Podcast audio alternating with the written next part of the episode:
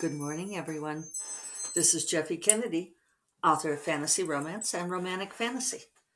I'm here with my first cup of coffee. And if you're on video, I want you to see that my my new Christmas mug that I bought for myself. Cute little Starbucks glass mug with a handle that has little red and white beads um, alternating like a candy cane. And then isn't it pretty with my foam on the top? I am here with my first cup of coffee, and it is delicious. In my candy cane mug. Today is Tuesday, December 21st. It's 12 21 2021. Lots of twos and ones. So, in numerology, if you are into these things, you may or may not be, I think it can be an interesting tool. I sometimes get shit for, um, like, how can I be both a scientist and believe in things? But we've talked about this before, right? Lexi, we can be scientists and we can believe in unicorns. These things are not fundamentally incompatible. It's like that great quote from the, um, and now it's old, but the Gallic Cosmo saying that she didn't understand why people thought, didn't understand why women could be interested in both mascara and politics. He said, Men are allowed to talk about sports relentlessly, and we don't judge them for it, except maybe we do. Anyway, um, oh, did I lose my train of thought? What was I going to say? Science. Oh, numerology. So, a lot of this goes back to um, if you're into tarot, it, it starts with uh, that's represented in tarot, and it's a lot of um, old magic um, philosophy, however you want to look at these things. But basically, I've like a hair in my nose and face somewhere. Did I get it? Maybe it was tickling. Uh, that one is the uh, it's the the seed it's the arrow. It's the formation of the idea. It's the intention. If you're into mastermind stuff and all of those things, this is all part of that. Two is the soil. So it is the foundation in which you plant the seed. Some people relate this to like the forces of yang and yin, uh, male and female. The male plants the seed and the female, um, whatever works for you. And then three is the manifestation. So if you look at a day like today, uh, where you have lots of ones and twos 12, 21, 20, 21, you are getting seed, soil, and then if you add the numbers together, you get three. So 1 plus 2 is 3 for 12. Uh, 21, 2 plus 1 is 3. Um, 20, 21, uh, you get the 3 at the end and that's where it starts to fall apart to me because sometimes people do these arbitrary things where they i don't know they i feel like they change the math according to what they want to get. So then like 2021 would maybe be 3 plus 0 plus 2 makes 4 which kind of works because the next step for 4 is order. After you have the seed the soil the manifestation then you make order you create a foundation from it so anyway, believe it or not, um, I think now is a good time for uh, setting those intentions, giving them the soil to grow in, and to be looking for the manifestation of that. This is uh, some people consider this to be like how we perform sorcery, right, in our daily lives.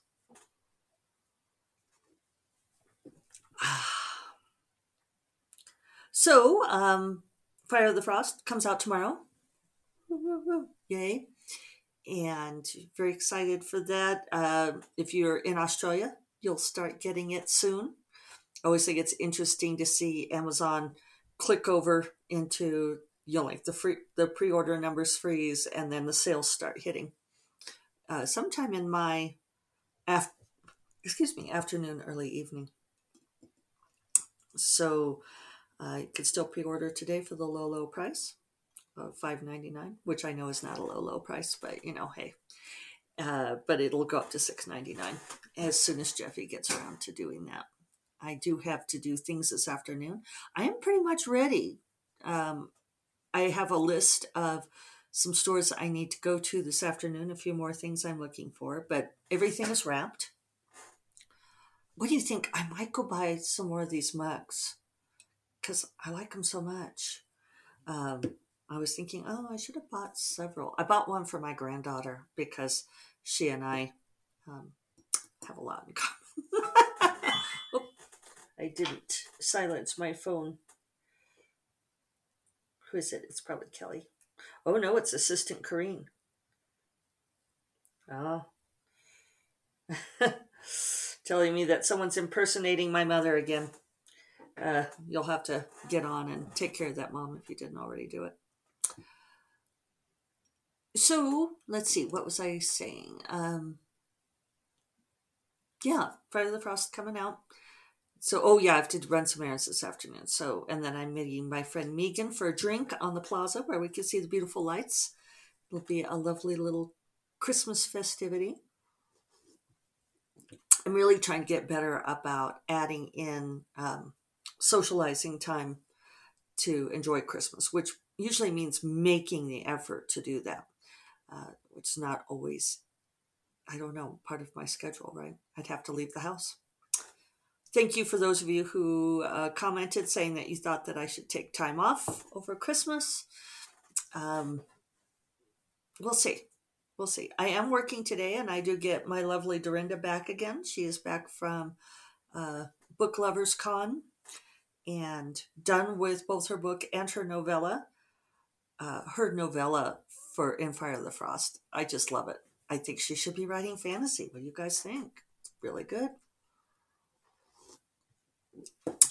um, yeah, and Grace's Grace's story. So Amanda's or Dorinda's is called um, A Winter Fire, and uh, yeah, it's great. It's it's compact, but it's um, yeah a great little story.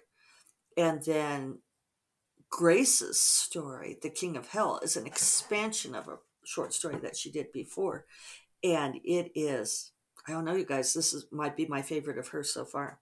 I told her it was,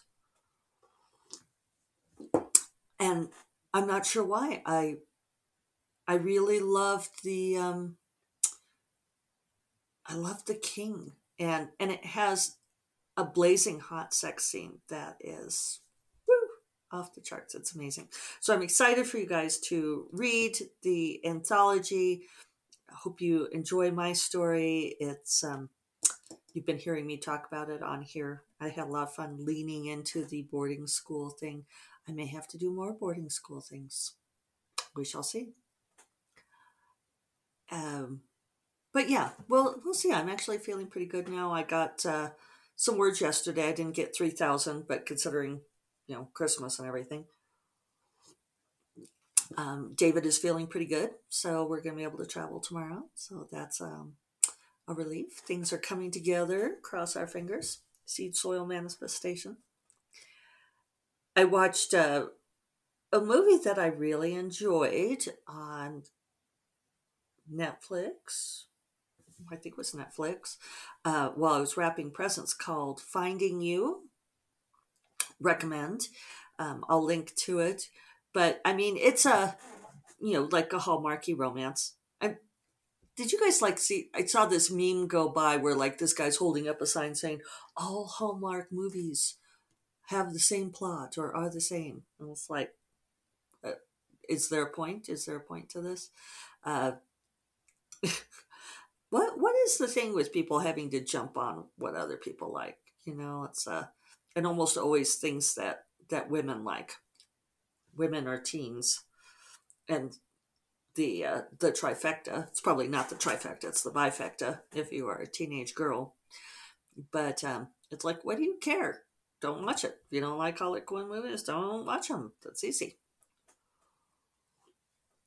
Anyway, um, I don't think this one was Harlequin, but it was it was a fairly simple plot, but it did have um, Thomas Everett Scott in it, and it had Vanessa Redgrave in it, and it took place in Ireland, and it's uh, this gal who's a violinist and goes because her brother went, and she meets on the plane. You know, it has the great meet cute of the guy who's the movie star trying to travel anonymously, and they're staying at the same B and B in Ireland, and so it was very fun to see the Ireland stuff after having been there and Dublin things. And it was um it was charming. And i thought vanessa redgrave was really good. So if you want a, a light holiday fair movie i don't think i don't think there was actually any christmas in it. Um, can't have everything. Um, but it was it was charming i enjoyed it very much and the uh, the young irish actor was um, super cute the the most unrealistic thing about the movie is that he takes her to the cliffs of Moher, which like takes they apparently no time to get there, which is not true. And uh, even though they show, it's kind of funny because like in the background, there's all those rows of the big big tour buses, but there's like nobody else there. it's like. Oh, what happened to all those people who were in all those big tour buses? Because you could see the line of like a dozen tour buses. And so, reader, we did not go to the Cliffs of Moher uh, entirely because it was such a tourist location. And it was the thing that I did not like about Ireland was that when we spent that time in Dublin for Worldcon, I didn't realize that the that the cruise ships put into the port at Dublin and they would disgorge. I think I've talked about this before. Disgorge, you know, like thousands of people at once and I mean, the streets would be, it would be impassable. And yeah, it was weird. It was a weird experience. And then the city had begun to really cater to uh, the that tourist crowd, which you can't blame them for it, but it had really become like Disney Dublin, you know. So anyway, we'd heard that um, the cruise ships take the you know tour buses have those go out to the cliffs of Moher, um, which is still like a couple hours. And so we went to, and I'm not going to be able to think of the name, so I'll look it up.